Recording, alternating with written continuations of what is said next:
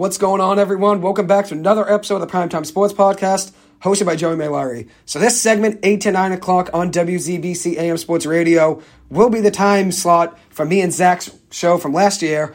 The playbook of Joey and Zach. It'll be Wednesday nights, 8 to 9. Tonight, Zach couldn't make it, so I figured I'll come in, give a quick uh, episode of my own. I'll talk some college football, college hockey, also talk about what's going on in the MLB and the playoffs. So, hopefully, you guys enjoy it. So, I'll start off with the MLB and the wild card rounds. I'll start off with some of the matchups that obviously were big ones. The Mets playing the Padres ended up being a tough game for the Mets, tough series. I thought the Mets were going to win the series in three. Ended up losing to the Padres in three games. The Padres won 6 0 in game three behind seven shutout innings from Joe Musgrove, five strikeouts and one walk with one hit allowed from him. As for the Padres offense, Juan Soto was 2 for 4 with two RBIs. Chris Bassitt was on the mound for the Mets. I thought the Mets were actually going to win game three. I thought that's what it was going to come down to. I thought it would come down to Bassitt versus Musgrove. Thought they'd win game three. Bassitt ended up coming up a little bit flat. Four innings pitched, three earned runs, three hits allowed, three walks, and two strikeouts. But I think the big thing for the Mets was they only had one hit. They were held to one hit. Obviously, one hit in seven innings from Musgrove, and then they got no hits in the last two innings. So the offense went cold at the wrong time for the Mets, and obviously ends up causing them a whole postseason run. I thought the Mets were going to make a run in the postseason in the NL this year and obviously came up short. But wishing them nothing but the best in the offseason. My roommate Dan, big Mets fan, so I'll always be rooting for the Mets for him. And then also a couple guys I met this year, Dan and Phil. Phil from BC, and then Dan as well, a Giants fan, both of those guys. I will be rooting for the Mets in the future for them as well. But obviously this year this year just didn't work out. Hopefully in the future things change for them. Anyways, the Rays were swept by the Guardians. Guardians won game two, one nothing behind six shutout innings from Triston McKenzie, who had eight strikeouts, two walks, and two hits allowed in six innings pitched. The Guardians' lone run, which was the game-winning run, they only scored one run, was off an Oscar Gonzalez home run. Big home run there for him. Obviously wins them the series and beats the Rays in a two to zero sweep of the game three of the three game series in the wild card round.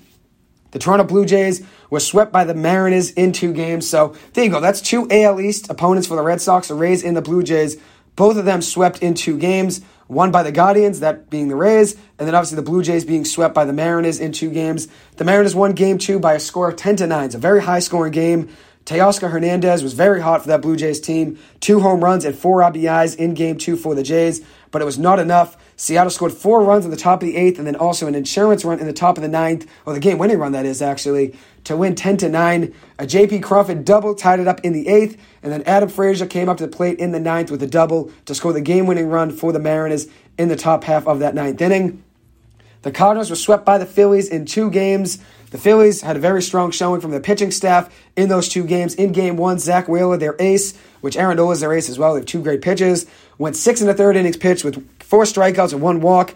The Phillies were actually down two to one heading into the top of the ninth inning and scored six straight runs. A Jean Segura double was their game-winning run, but the Phillies kept stacking on runs. Very gutsy team ended up winning that game by a score of seven to two. So big win for that Phillies team. As I said, we're down two to one, and then obviously their luck changed. They ended up winning. Aaron Nola went for them in game two on the mound, six and two thirds innings pitched with four hits allowed, no earned runs, no runs allowed at all, six strikeouts to one walk in game two. Bryce Harper also hit a home run in game two. He was two for four in that game. So very good series in that wild card round for that Phillies team against the Cardinals. I think now they're picking up their confidence at the right time. If you look at what they did against the Cardinals, two best hitters, two of the best hitters in the NL. Paul Goldschmidt was 0 for 4 with three strikeouts in game two against the Cardinals. Did not have a hit in the series for the for the Cardinals versus the Phillies, I mean. And then you look at Nolan Arenado, another stud player in that Cardinals lineup, was 0 for 4 with two strikeouts in game two and hit 125 in that series against the Phillies. So very impressive showing by the Phillies team. I think they're getting caught just at the right time. Now I'm on to divisional series matchups. The Mariners and the Astros. The Astros are currently up one to nothing in the series. They won eight to seven yesterday. Seattle started very hot in the game, scored four runs in the first two innings. Houston ended up scoring five runs total in the eighth and ninth inning to win the game. Seattle's offense was very hot. 13 hits. This team could swing the bat. Everyone knows that. But obviously, just did not have enough in the tank, losing the game eight to seven. And if you look at it, it was just a tough finish. Yordan Alvarez comes up to the plate, hits a game winning three run home run. Obviously, you're not going to have much luck if you're going up against an Astros team with just a small lead. You want to have a comfortable lead versus that team. obviously, they had that, though.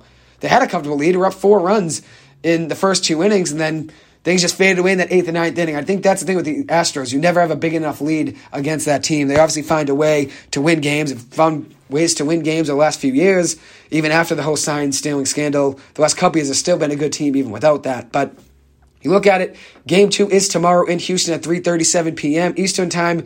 The starters is Luis Castillo on the mound for Seattle.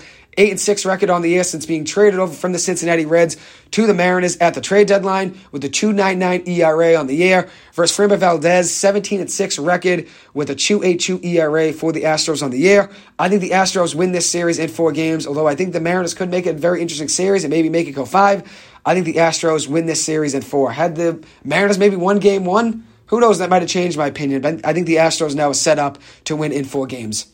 Next up, I got the Phillies and the Braves. The Phillies are up one to nothing in the series. The Phillies had a huge seven to six win yesterday. Very gutsy performance by the Phillies yet again. I think that's something about this team. They've found ways to win games. Beating the Cardinals two times, very impressive. And then obviously now being up one nothing against the Braves. They're three and zero oh now in the playoffs.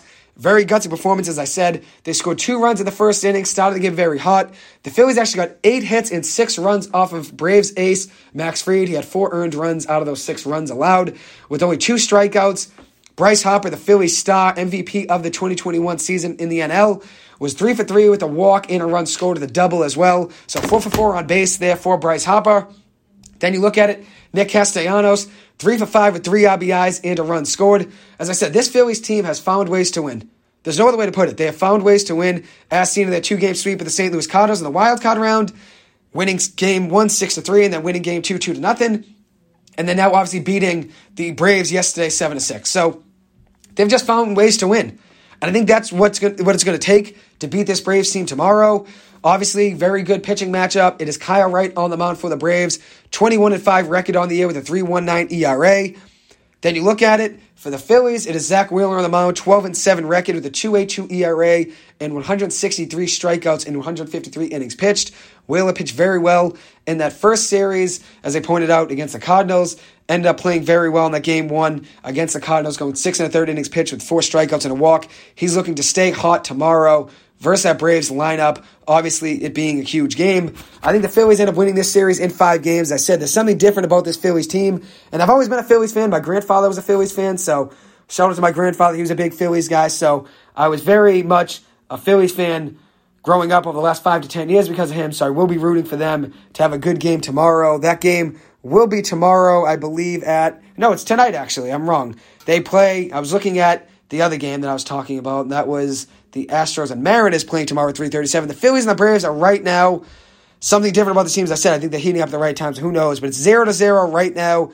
The Phillies have two hits through four innings pitched. The Braves have none. It is zero to zero with Wheeler on the mound and White right on the mound for that Braves team. So very interesting matchup. Hopefully the Phillies end up winning.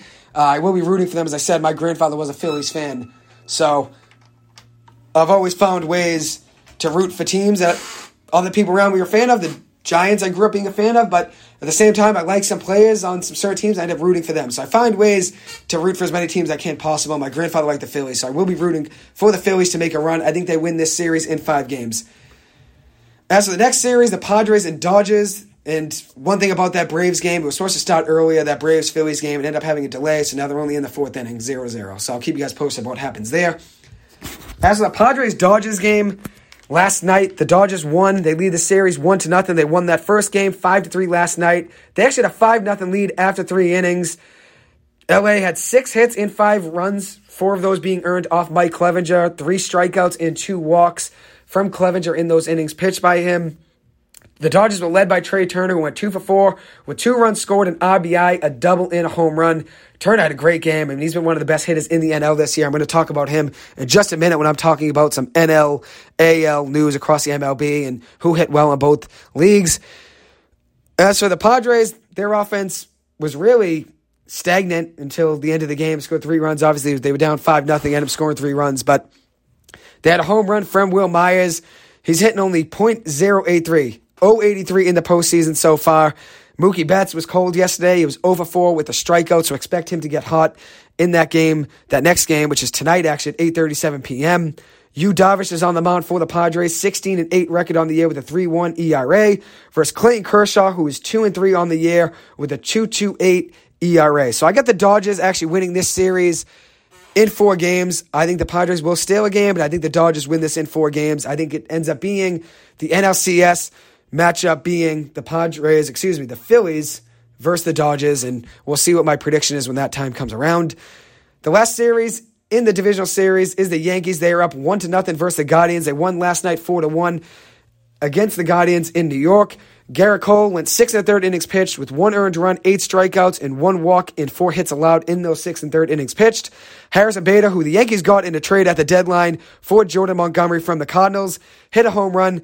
Didn't play much at the end of that regular season after being traded to the Yankees from the Cardinals. He had an injury, but had played very well yesterday. Hit a home run uh, in the third inning, tied up the game. Another Yankees acquisition the offseason was Josh Donaldson in that trade that traded Urshela and Gary Sanchez to the Twins, brought Kiner-Falefa and Donaldson over to the Yankees. Donaldson was two for two yesterday with the walk as well, so three for three on base for him. Anthony Rizzo, the Yankees got last year at the trade deadline, I believe, and then also re signed him in the offseason. Had a two run home run in the sixth inning yesterday, and the Yankees never looked back after that.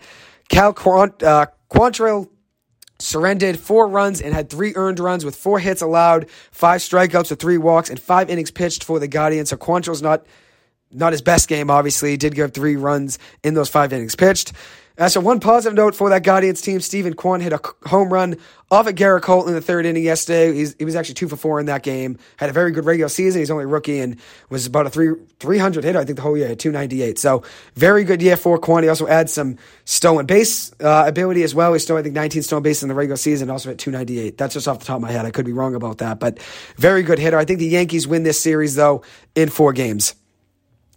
As for some other things to look at across the MLB, Trea Turner and Freddie Freeman are actually the first teammates since Ichiro and Bret Boone in 2001 to finish first and second in hits in their respective leagues. So Boone and Ichiro obviously in the AL, and now Turner and Freeman in the NL.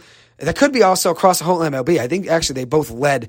Let me check those stats there to actually make sure I'm right there. But very impressive season for those two guys, both of them, Turner and Freeman, having very big years for that Dodgers team, that Dodgers powerhouse. Actually, not even just it being AL versus NL. They led the American League, NL, both of those together. They led the entire major leagues in hits with 199 for Freddie Freeman and then 194 for Trea Turner. So, two of the best hitters in the game of baseball. Both of them finished first and second in hits. The first teammates to do so since, since Ichiro and Bret Boone did it for the Mariners in 2001.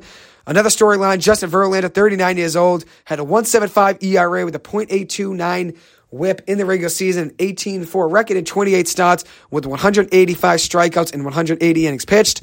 Ridiculous year for Verlander at 39 years old. Gave the best season of his career. He did get lit up for six earned runs with 10 hits allowed in four innings pitched against the Mariners yesterday, but his regular season performance was probably the best of his whole career. Yordan Alvarez, as I said, did hit a walk-off home run in that game in the bottom of the ninth, a three-run home run to pick Verlander up. He ended up not getting the loss. It was a no decision for Verlander. Another thing I saw in a CBS Sports graphic was that Shohei Ohtani had more home runs in 2022 than Giancarlo Stanton with a higher batting average than Mookie Betts, a lower ERA than Gerrit Cole, and more strikeouts on the mound than Justin Verlander. So very impressive year for Shohei Ohtani. I think at the end of the day, if you look at it, if Aaron Judge wasn't almost a triple crown winner, which I know he ended up not being the triple crown winner, and obviously Luis Arraez ended up being the American League batting average leader. If Judge didn't have that big of a year, which I'm talking about Judge in a second, I think Shohei Ohtani probably would have been the AL MVP. But I think Judge deserves it, although Ohtani did make a run at the end. Aaron Judge hit his 62nd home run last season, so a week ago from yesterday in game 161 of the season versus the Texas Rangers. Definitely was a lot of pressure on him to break that AL record of 62 set by Roger Maris.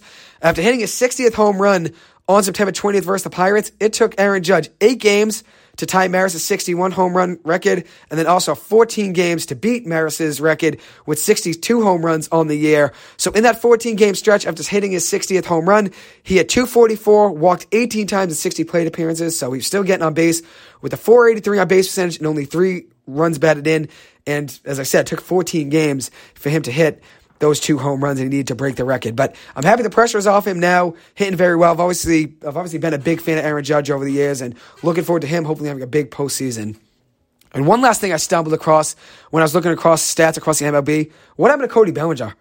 In his first three years in the MLB from 2017 to 2019, he was one of the best hitters in baseball. In 450 games played, had 111 home runs with 288 runs batted in, a 278 batting average, and a 928 OPS. But then you look at his next three seasons from 2020 to 2022, 41 home runs in 295 games, which he had 100, 111 home runs in 450 games before the last 295 games where he had 41 home runs. 134 RBIs over those 295 games with a 201 batting average compared to a 278 batting average in those three years before and a 644 OPS. And if you look at it, 41 home runs in three seasons he's had over the last three years. He hit 39 home runs as a rookie in 2017 and then had 47 in 2019. 47 in 2019 was more than he had in the last three years combined put together.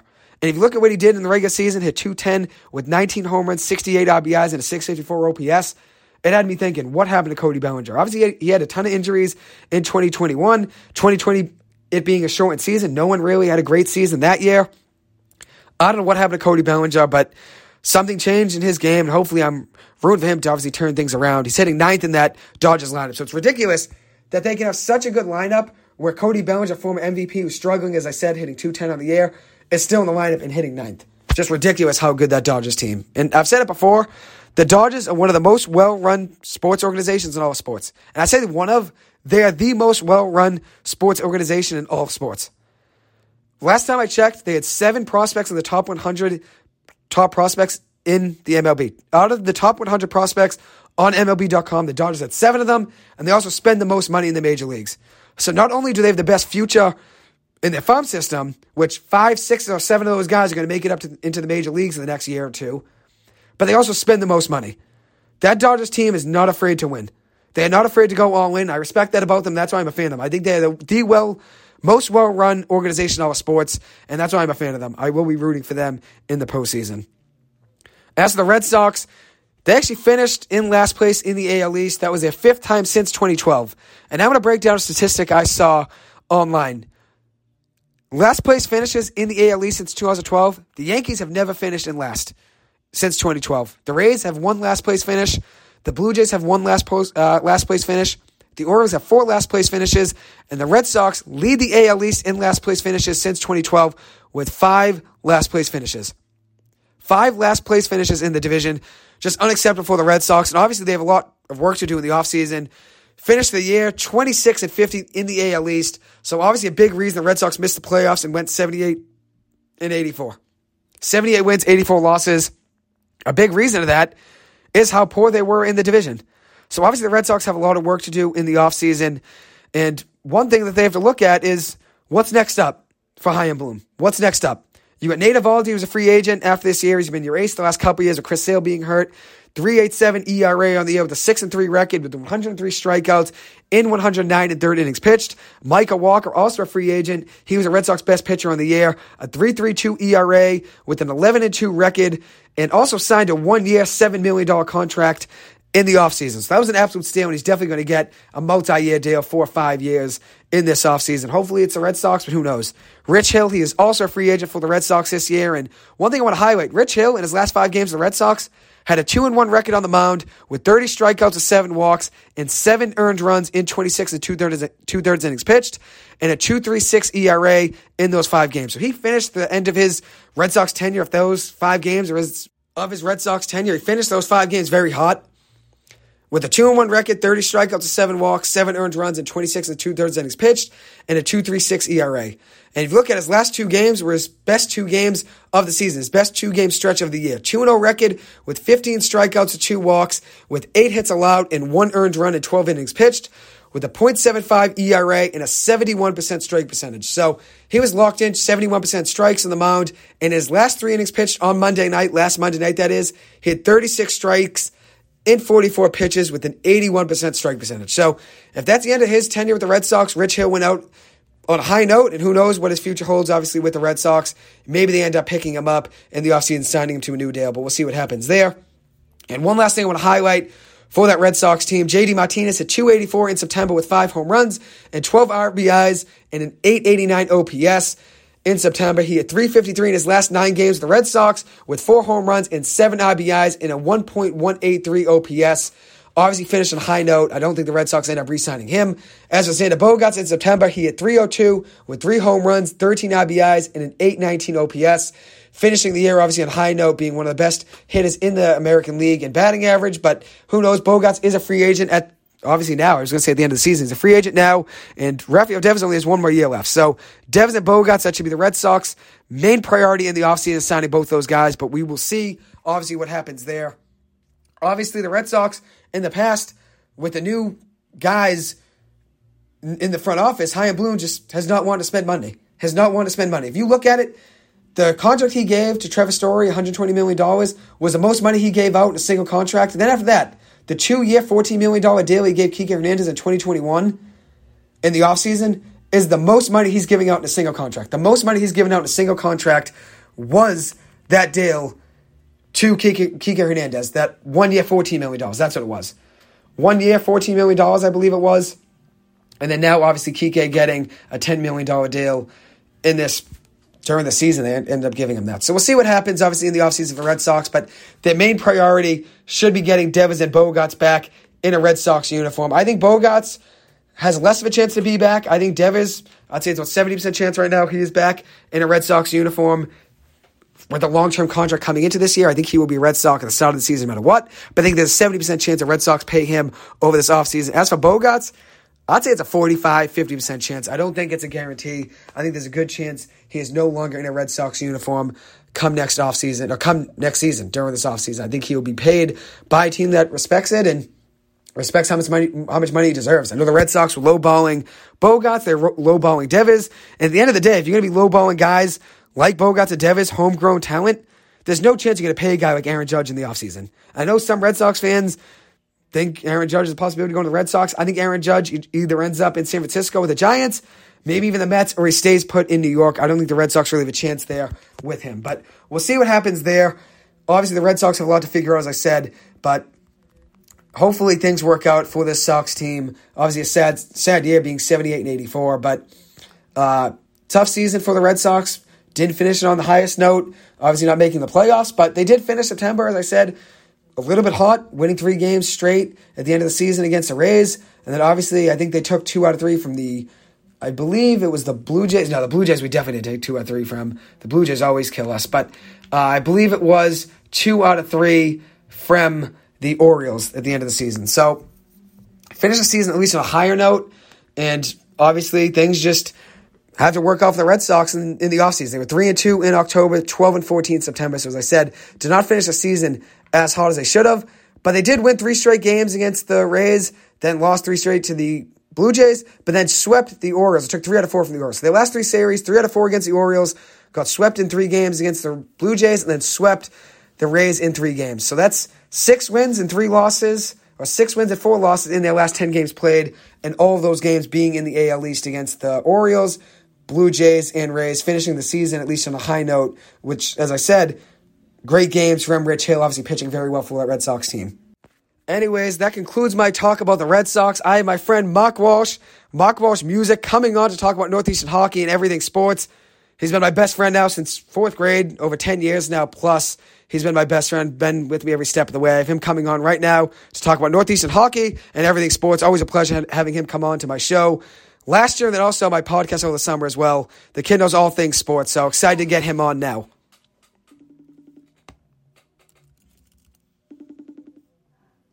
Hey, what's going on? Mark Walsh Music, baby. How are we doing?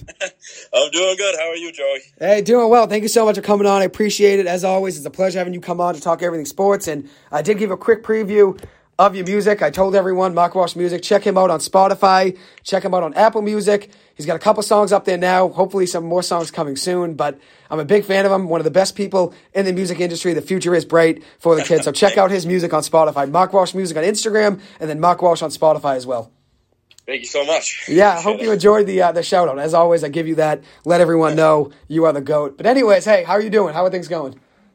I'm doing good, man. Uh, I heard you just talked MLB baseball. You got a got a big playoffs coming up. I was watching the games yesterday as well. Yes, and no, you've been locked in. You've been yeah, locked in. Who do you like in the playoffs? So that's the thing. So I have the Dodgers and the Phillies winning their series, and I get the Yankees and the Astros uh, for reasons, obviously. But who do you think ends up coming out of those series? I know obviously we're not Astros fans, but I think they end up coming out of that series. What do you think of who's your bold team? Who's your what's your bold prediction in the MLB playoffs? Which my, my none yeah, of mine are really bold, besides the Phillies, I, mean, I guess. Exactly. Now that each each series is at least a game in, and obviously some change for the Phillies who are playing tonight, and um, I forget what the other game is as of right now. I think it's the Dodgers. Dodgers Padres again. at eight thirty seven, yes. just about starting now. Yes. Yes. Um, so I, I, think the Phillies, especially if they can get the win tonight, uh, I definitely like them going to the NLCS. Um, I would have taken the Mariners before Game One, but after that demoralizing walk off uh, yesterday, I don't know if you said this on the broadcast yet, but it was the first uh, playoff walk-off home run when trailing by multiple runs. I actually never knew that. So, I did not know that yeah. statistic. Wow, look at you coming Insane in with stats. statistic. I saw the MLB posted that today, and I actually couldn't believe it. But um, yeah, absolutely demoralizing for the Mariners, a franchise that you know has uh, managed to not have playoff success and uh, finally not get there for 20 years. So you know maybe they can turn it around going into the next game. Uh, but Houston's just such a deep team. Yeah. I mean, you Definitely. saw they kept fighting back yesterday. I, I, think they go to the ALCS as well. And for your other two picks, Yankees, Dodgers, I, I don't disagree there at all. Yeah, I'm with you there. Yeah, you've been following it heavily. I love that you're locked into the MLB postseason. And one thing about the Phillies yesterday was always that ninth inning. They almost had a collapse, giving up four runs in that ninth oh, inning, four runs. But they ended up getting some great plays in the field. Nick Castellanos, which I know we were texting about this, made a great play in right field for that Phillies team. If you look at it, he was on a great field in the regular season. I think that's the main thing everyone always talks about is his ability on the field, not being a great glove, not having a great arm, but he made a big play when it mattered most yesterday, and then obviously had a great game at the plate. So I know me and you are both rooting for that Phillies team. Obviously, my grandfather was a Phillies fan uh, for reasons, and obviously you know uh, as well. Now they're getting hot, so it's a good time to be a Phillies fan, and it's a good time to be following baseball. I mean, you've been locked in. I love it. Yeah, absolutely, absolutely. It is a great time. It's because of MLB the Show. I think that's it. You've been playing MLB the Show a lot. You've been locked in. Might be, might be. You've been locked into the game of baseball. Um, and so now, speaking of, you know, obviously the postseason with baseball obviously being big. Now we're seeing the start of the seasons. The Bruins obviously starting. Northeastern Hockey started a week ago. We can talk about either one of them to start. We'll talk about both. I'll let you pick. What do you want to talk about first, the Bruins or Northeastern Hockey? Uh, I guess we can go Northeastern Hockey first. I All mean, right. obviously very early in the season there, much earlier in the season for the Bruins who are in their first game tonight, but Definitely. Oh, Northeastern hockey, big things, big things. Definitely. So starting out the season, they are now three and zero, oh, winning two games in the Hockey East against Vermont on Friday and Saturday night. Five to two Friday night, five to nothing Saturday night. They beat Long Island in the opener at Matthews Arena. Me and you were both at that game. Three to two overtime win. Huge goal there from Vinny Borgesi. Northeastern really needed that, and look at them yes, now, three and zero. Obviously, it was a very close game. Would have been bad to start the season 0 1, especially considering how hot we were at the end of last season at Matthews Arena. We were great at Matthews Arena all season last year, and then obviously it would have been tough to start the season 0 1. But they found a way to win that game, then obviously won those two games against Vermont by a combined score of 10 to 2, scoring five goals in both games. I know obviously you're a big fan of those new recruits coming in. Cam Lund is your favorite, I believe, correct? Yes, sir. I've liked him since the draft. When he went ahead of Jack Hughes, I just had to do my research. And uh, after knowing that he was obviously going to be a member of the Huskies this year, and everything I saw, he looked great. And uh, since he's come to the college level, first three games, he's he's been absolutely terrific. I, I don't know how point totals on him right now. I got it right uh, here. One goal, two assists, three points in three games. Also got 12 shots. He's not afraid to light it up with a plus six rating. Very impressive. Best plus, plus minus rating on the team. Yeah, which is for a first year player. I mean, it, it coming up to you know obviously a high D one level. Uh, he's he's played unbelievably well. Um, you know, obviously stepping into the role that he has to top six. You know, you, you got to vacate the spots of a lot of guys, like you said, the Jacksons who left uh, last off season and everything like that, and they they've looked very good. This team has gelled very well. They I feel like they haven't missed a beat.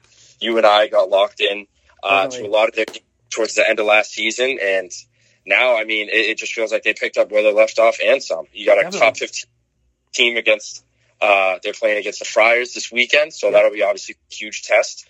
Um, and if they can take them down too, I mean, you know, the sky is the limit moving forward. Definitely. I think I had them in my predictions in the finals. I don't want to jinx anything, but I think they have the best most well-rounded team in all college hockey. If you look at it, they have one of the best goal scorers in college hockey. Aidan McDonough, three goals and two assists, five points in three games played. Then you got Justin Hryckowian, two goals as well. I mean, you got guys that are coming in. These are freshmen. Jack Williams with the goal. Matt Choupani is the second year, but Jack Williams with the goal. Vinny Borgesi with the goal. Those are two newcomers there. Braden Doyle, a transfer from BU with the goal. Cam Lund, a freshman. That's four scorers in your first three games that are all first year guys at Northeastern, whether they're transfer or a freshman. Very impressive. They're getting goals from guys that didn't score. You know, obviously last year we have a lot of goal scorers with McDonough coming back and Colangelo and Fontaine. You know, Fontaine, Colangelo both have a goal each. Obviously, Choupani has a goal, and then two from Moscovian. But you're getting four more goals from guys that weren't in the team last year. So I think this team's better than they were last year. Obviously, losing Jordan Harris, the anchor of Northeastern hockey for the last four years. And I don't mean you pointed this out that Northeastern hockey, there's a different feeling on the ice or when you're watching the game, but there's a different feeling when the Huskies are on the ice with Jordan Harris out there, which I know you agree with. Absolutely. You you just feel so comfortable with them out there. Now you don't have that safety blanket, but I mean the defense looked pretty good. Obviously had a tough two goals in that Long Island game. Uh, both of them being you know two on one, three on twos type of thing, which happens. Uh, Northeastern had to do better with that, but look like they did better in that game against Vermont on Friday, and then Saturday, obviously winning five to nothing. Things look uh, looking up for them, and you look at it, Devon Levi, the best goalie in college hockey, probably. I would say I know I'm a big Semp guy, but I'd say Levi's probably the best. Even though I'd put Semp in the top five. I would say so as well. I mean, he won best goalie last year. I think he was Rob the Hobey Baker. Uh, to bring a guy like that back, you know, I can I can guarantee the Sabres wanted him on that roster going into this year.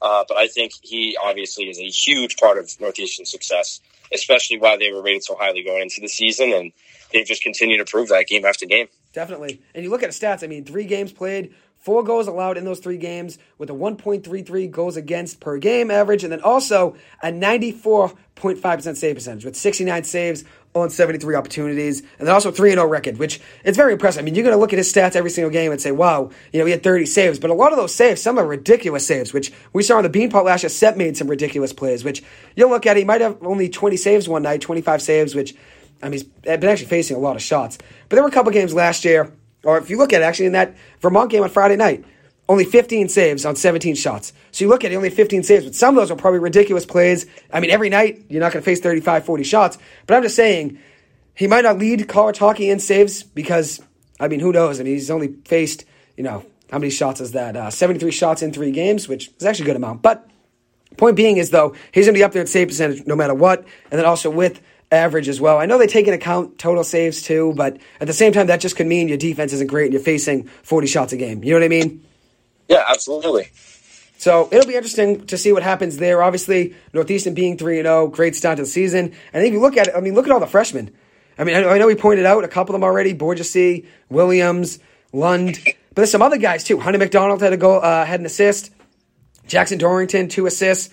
Uh, you look at another one, Harrison Chesney. He's been playing a couple minutes too.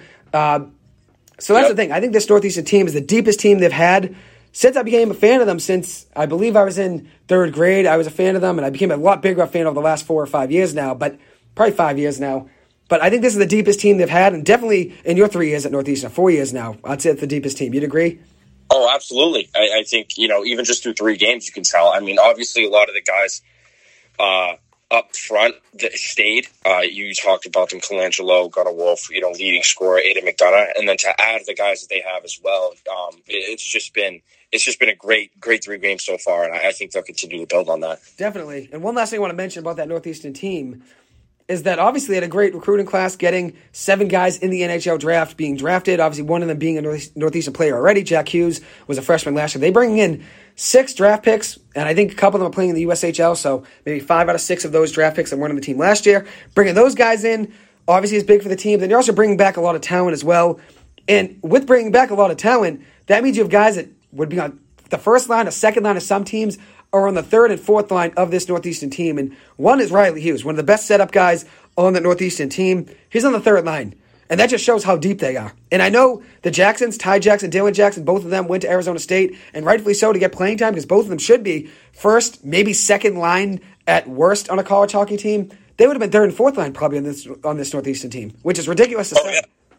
I know it is, and it's it's a great thing you you said too. They have so much depth right now, and you know obviously you're playing a long season, uh, and you need to be able to roll out four lines, three D pairings, who are all going to be able to battle every shift. And I think that's what they have right now. And it's not just those guys who you, you know you can get like um, good shifts out of them, and they can you know keep the keep the puck in the offensive zone. But you have guys on all four lines who who could light the lamp at any moment. I mean, Definitely. you know they they have, um, you know, like they said, like you said, they can roll out any line, and definitely, uh, it looks like you know they can do damage. Definitely.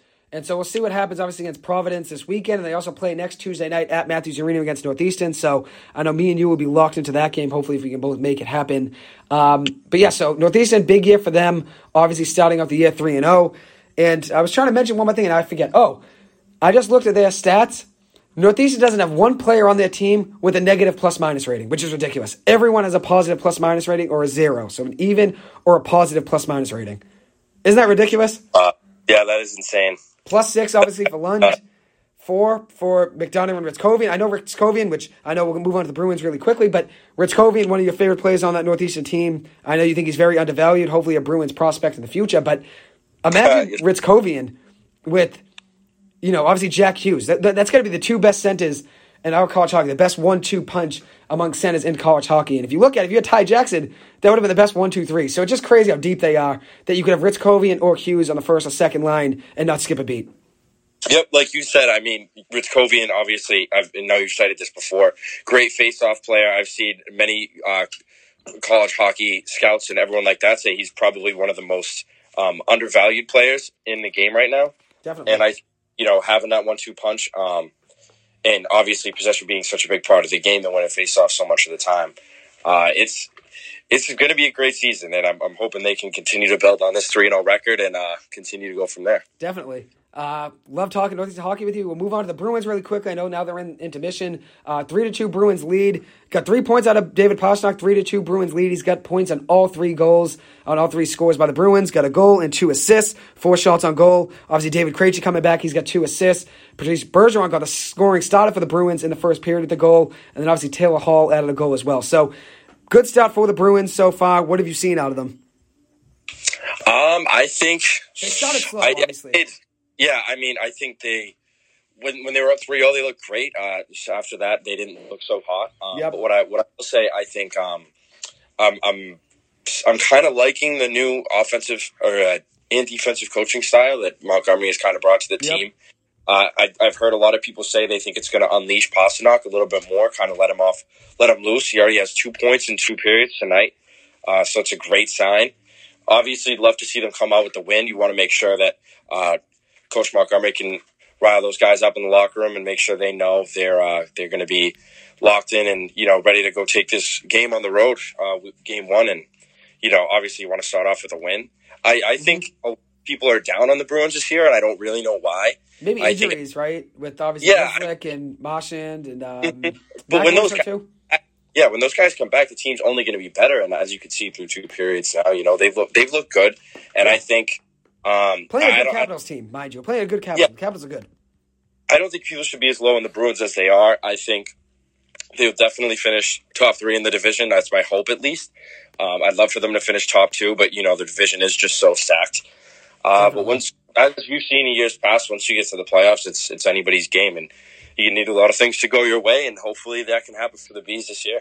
Definitely. And if you look at it, I mean, they're playing against Darcy Kuemper, and he obviously had a great run last year for that Avalanche team. Ended up winning them um, a Stanley Cup title. And you got oh, three goals on him already to start. I know, obviously, he's he gave, gave up some goals last year in the playoffs, but he's a good goalie. So scoring three goals against him, even without your probably best goal scorer besides Pastrnak, obviously Brad not being there, not being healthy doesn't help. But you're without your second best goal scorer, probably. I think Pasta's probably the best. I think you'd agree there, probably too. But without your second best goal scorer, and then obviously without your best defenseman, and Grzelcyk's very sound as well. So McAvoy not being there, your best defenseman, being in this game three to two, I think that's a positive note right away. Obviously, losing, you know, two straight, giving up two straight goals, losing the lead, and now only being up three to two isn't great. But you finish out the game, win the game three to two. That's all that matters. And I think you'd agree with that, right?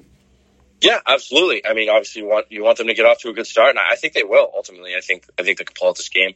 Uh. I hope, and you know, I, I have a lot of faith in Coach Jim. I know a lot of people didn't want to move away from Cassidy, but I think he could bring a lot of good things to this hockey team that we haven't really had in, in a while. I think his offensive coaching style is something the Bruins have honestly lacked for more than a decade now. Um, and we can see how it plays out. I think most guys in this team are still going to get back. They're still going to have that kind of two way game. Uh, you know, especially with Bergeron as the captain, he's he's going to instill that in them. And I think I think there's good things ahead. Definitely, I'm excited to see what happens for them. Uh, any other notes about the Bruins? I want to make one more quick topic uh, change, talk about the Patriots for a second. But anything else about the Bruins? Uh, I'm all good there. I think I think I cover most of my points. All right, I so. love it. I love it. Yeah, I, I always know you got some hot takes too, so I just want to see if you had any. You know, me and you love our hot takes. One hot take before the season might have been Mac Jones losing his job. I don't think anyone would have had that in the books. But Bailey Zappe, I saw today that Bill Belichick said there could be a competition when Mac Jones is back healthy. I think Mac Jones is still your starting quarterback, but that would have been a hot take of the offseason thinking Mac Jones lost his job. And who knows? Zappe played very well last week against the Lions. Obviously, the Lions don't have a great defense, but he was 17 to 21, very efficient with 188 passing yards, a touchdown, and an interception. What have you seen out of him? Um, I, I like the way he's been able to manage the game. I mean, coming in at Lambeau Field for his first game as a as what was that a backup, but initially a third, third string, string, third string guy coming in, stepping in, and making a making yeah. plays. Played well in that game, 10 to 15, 99 yards and a touchdown. Yeah, I mean that's no joke. Especially, you know, obviously a very, very threatening situation. Uh, you could see him on the broadcast being coached up on the sideline by uh, Belichick, mm-hmm. and I'm sure that's a surprise to nobody the way his coaching style is. Uh, but the way he's been able to manage the games, you know, almost led them to a win in Green Bay. I I have a lot of faith in him. I think he's good. I think it's great. I honestly, when Mac Jones went down, wanted them to put in Zappe. I wanted to see if the rookie could sling it. And I think, you know, obviously there's more upside there with him than with Hoyer, uh, just because, you know, how Definitely. he's filled up past. And I know it's Bell's, Belichick's familiarity with him and everything. That's the trust. Uh, he has trust in yeah, Hoyer knowing he's going to know the system. Yep. Mm-hmm. And I, I think with Zappe now, I, I hope, you know, they can pull out another winning Cleveland this weekend. And, uh, yeah, obviously, you know, the better that they can do while Mac is down, and then you can get back your, you know, I guess by default, Pro Bowl quarterback from last year. Yeah, he was a Pro Bowl last year. Not wrong. I think yeah. I like Mac. I just think he wasn't in a good situation. Obviously, this year, the offensive line mm-hmm. not being as good. I mean, the offensive line's all right, but I, am not going to blame it on that. I'm going to blame it on Joe Judge and Matt Patricia. And also, which I don't want Joe Judge my offense. I think at the end of the day, you see what the Giants are doing now. I think that's mainly because Joe Judge isn't there. The Giants are getting so much production out of Daniel Jones, Saquon Barkley, even the defense uh, getting uh, great numbers out of Dexter Lawrence, getting great numbers out of Dory Jackson. Those are four guys that have been breaking out for the Giants team in offensive defense. Four guys that have the great greatest of years last year that are really breaking out now. So I don't know if Joe Judge is going to bring that Patriots luck, Patriots offense any luck. I think he's at the end of the day why I was down on Mac Jones this year. It's not an indictment against Mac.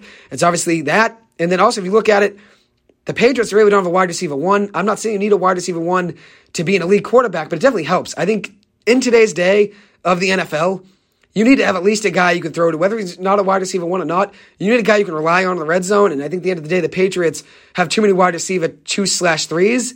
I know the Giants don't have a wide receiver one on our own either. So I'm not saying you know every team in the league has one. The Giants should have had one a Golladay with that signing. I mean, I was never the biggest fan of it, but at the end of the day, I think Mac Jones would benefit from a wide receiver one, maybe having someone to look at. Like, uh, I mean, it's going to be very hard to get a guy like Davante Adams. But you look at what Aaron Rodgers did last year with Davante Adams, and you look at Aaron Rodgers this year.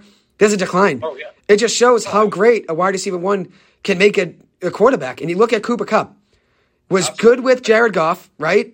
And Matt Stafford was good with Golladay, and then he was putting up, you know, top of the league numbers with Cooper Kupps. I think a wide receiver one makes a huge difference. Besides, I mean, guess Patrick Mahomes, he doesn't need a wide receiver one if you look at this year. Having Kelce is technically a wide receiver when he was a tight end. But you would agree with that. I think Mac Jones could benefit from maybe a top wideout.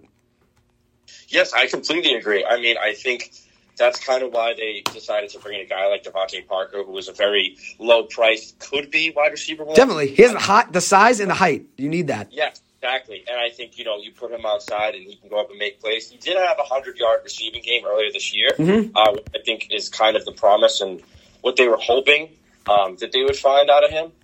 And uh, after that point, you know, obviously things haven't gone his way. He didn't have a reception this week on one target, I think it was. Yeah, but, not much. Didn't do much. Exactly, but like you said, uh, you know, it, a wide receiver one and a, a, true wide receiver one, that can do wonders for a quarterback, and I think that would be huge for Mac Jones to have. But definitely, you look guys that Brady got it done with and started playoff runs. I mean, was it Super Bowl Fifty One? Edelman was great, unbelievable, but he wasn't that stereotypical like put him outside and he can, you know, go catch a long mm-hmm. ball like described Adams or whoever. And yeah. he was able to with guys like Hogan and things like that, you know, and then he went to the MLL. And I say it all the time. I think Brady was the glue that kind of held Belichick's philosophy of football together. I Definitely. Mean, great guys and you know, they're, they're, obviously Brady had Moss back in the day, but I mean, I'm just thinking more recent memory, of course, mm-hmm. um, and that now he has Evans and Godwin in Tampa. But I just think that Brady really was the guy who held everything together, and obviously that's so easy to say because he's the goat. Um, mm-hmm. But I'm just hoping that you know at some point the Patriots can kind of right the ship and prove me wrong, honestly, because I, I'm not too high on them this year. I'm I'm hoping that Zappe can kind of continue to string together wins. Lions weren't a great team. You know, the Browns aren't really a great. Team. Yeah, you got the either. Browns, Bears, and the Jets. I mean, you could even, even the Colts after that. I mean, four teams that are winnable games. Probably, I think you'll be. Exactly. And it's, this this is the part of the season where like I feel like this happened last year. They they string some wins together against some like subpar teams, and all of a sudden everyone's so high in the Patriots. But I still don't see that happening. I mm-hmm. see them potentially winning with two out of the next three, maybe three out of the next four, which would be unbelievable, especially with Zappian for what could be all of those games. Mm-hmm. I I just don't see that completely changing my outlook on the season because you saw what happened last year as well. I think we were a better team then. We still had J.C. Jackson, who's great. Um, mm-hmm. Just I, obviously, once we got to the playoffs, we got Molly mollywopped. So I yeah. don't see even even a four and zero oh or five and zero oh stretch in the middle of the season against subpar teams isn't going to completely change my outlook on you know this. Yeah, I get. I think one positive note for the Patriots was in the first three games, it was turnovers were the big issue with the offense. Eight turnovers in those first three games. Obviously, your passing yards were up. You had 193 in Week One against the Dolphins, 252 against the Steelers in Week Two, and then 302 against the Ravens. You've gone down in passing yards numbers, 104 against the Packers, and then 188 against uh, the Lions. But that's also because you got a rookie quarterback in there now, Bailey Zappe, really just learning the offense. But the turnovers down. You only have two turnovers in the last two games, one in each of those last two games with the Packers and the Lions, and your defense is still forcing turnovers as well. Two turnovers you forced in each of the last four games. So eight turnovers the last four games, two in each of those games. So you guys are going to stay in games, even against that Packers team. You don't need to throw for 300 yards to win games. Look at it. Look at Daniel Jones. We haven't hit 300 passing yards, but we're, we're four and one. I mean, you guys, the offense has looked still all right, even without Mac Jones at 104 passing yards against Green Bay, and almost beat them. Lost in OT. And then obviously 188 against the Lions. You're up by a ton against the Lions, 29 nothing, so you're not going to really be passing the ball much anyways. But one positive for that Patriots team is the turnovers were an issue with Mac Jones on the center. I think it's obviously learning the new system for him. That might be a reason he's turning the ball over, but now you look at only two turnovers in the last two games. If you limit your turnovers, you will be in every game in the NFL realistically. Most games in the NFL, if you limit turnovers, you will be in the game. Exactly. And I think that, that's why, you know, a, a, lot of teams that are, you know, very positive in turnover differential right now are the teams who, who have like the best records. Definitely. I, think I saw some, Philly like was the only team who won the turnover battle every single week so far this season. Um, and obviously that's a huge part of why they're undefeated right now. And, uh, you know, we'll see if that changes against Cooper Rush, who's undefeated as a starter with the Cowboys right now. Ridiculous. Um, that is 2 yeah. 4 and 0, whatever. It's wild it's insane. I think that defense is a huge part of why they're doing so well. But say what you want about Russ, I think he's very good at managing the game. He's he's locked in. He, he doesn't make stupid decisions um, most of the time. Obviously, you can't say it all the time about every quarterback, but mm-hmm. uh, you know, we'll see if they can if they can go to Philly and get a win. Definitely. Anyways, Mike, I'll let you get back to the Bruins. Oh, the Bruins will be in the. Th- they probably started the third period right now, right? Uh, I think they might have, yeah. Third period. Hey, I'll let you go, go and watch it. But hey, thank you so much for coming on. Definitely have you on again. Always a pleasure having you come on and talk sports. You know it all, kid. Of course. Of course. Go Huskies. All right. Have a good night. Go Huskies, baby. Roll skis. Yes, sir. And go Bees, of course. Of course. Go Bees, baby. You already know. All right. Take it easy. You too. Thank you so much. So there you have it. Mark Walsh Coming on the podcast, his debut on the year, so his season debut here on the podcast. Thank you so much, Mark, for coming on. Always a pleasure talking sports with you. Always a pleasure talking anything with you. Kid's a pleasure to be around. Uh, and as I said, check out his music on Spotify. Mark Walsh has a couple songs up there now, three songs up there. Reappear Time Zone and Thinking Two. That is his most recent single, is Thinking Two. And then also, hopefully, we have more songs coming out soon. So I'll keep you guys posted on that. One last thing I want to mention the Padres and Dodgers, top second top second of the of the second inning, so top half of the second inning. It is one to one. The Padres hit a home run in the first inning with Manny Machado hit a home run off Clayton Kershaw. Then the Dodgers return the favor with Freddie Freeman hitting a home run in the bottom half of the first inning with Clayton Kershaw going. Now it's one in the third innings pitch with three hits allowed. As for Yu Darvish, he gave up that home run to Freddie Freeman in the bottom half of that first inning. He's only given up one hit. It was that home run. So one to one ball game right now in the top of that second inning. Hopefully it'll be a good game. Rooting for the Dodgers to win, as I said. Hopefully win in four games. But anyways, that concludes today's episode. I will be back on Tuesday night with the Primetime Sports Podcast from 7 to 8 p.m. on WZBC AM Sports Radio. And then on Wednesday night, next Wednesday so a week from today, I will be on with Zach with the playbook with Joey and Zach. That'll be our debut on the year. So thank you guys so much for taking the time to listen to this as always. I appreciate it. Hope you guys have a good one. Thank you.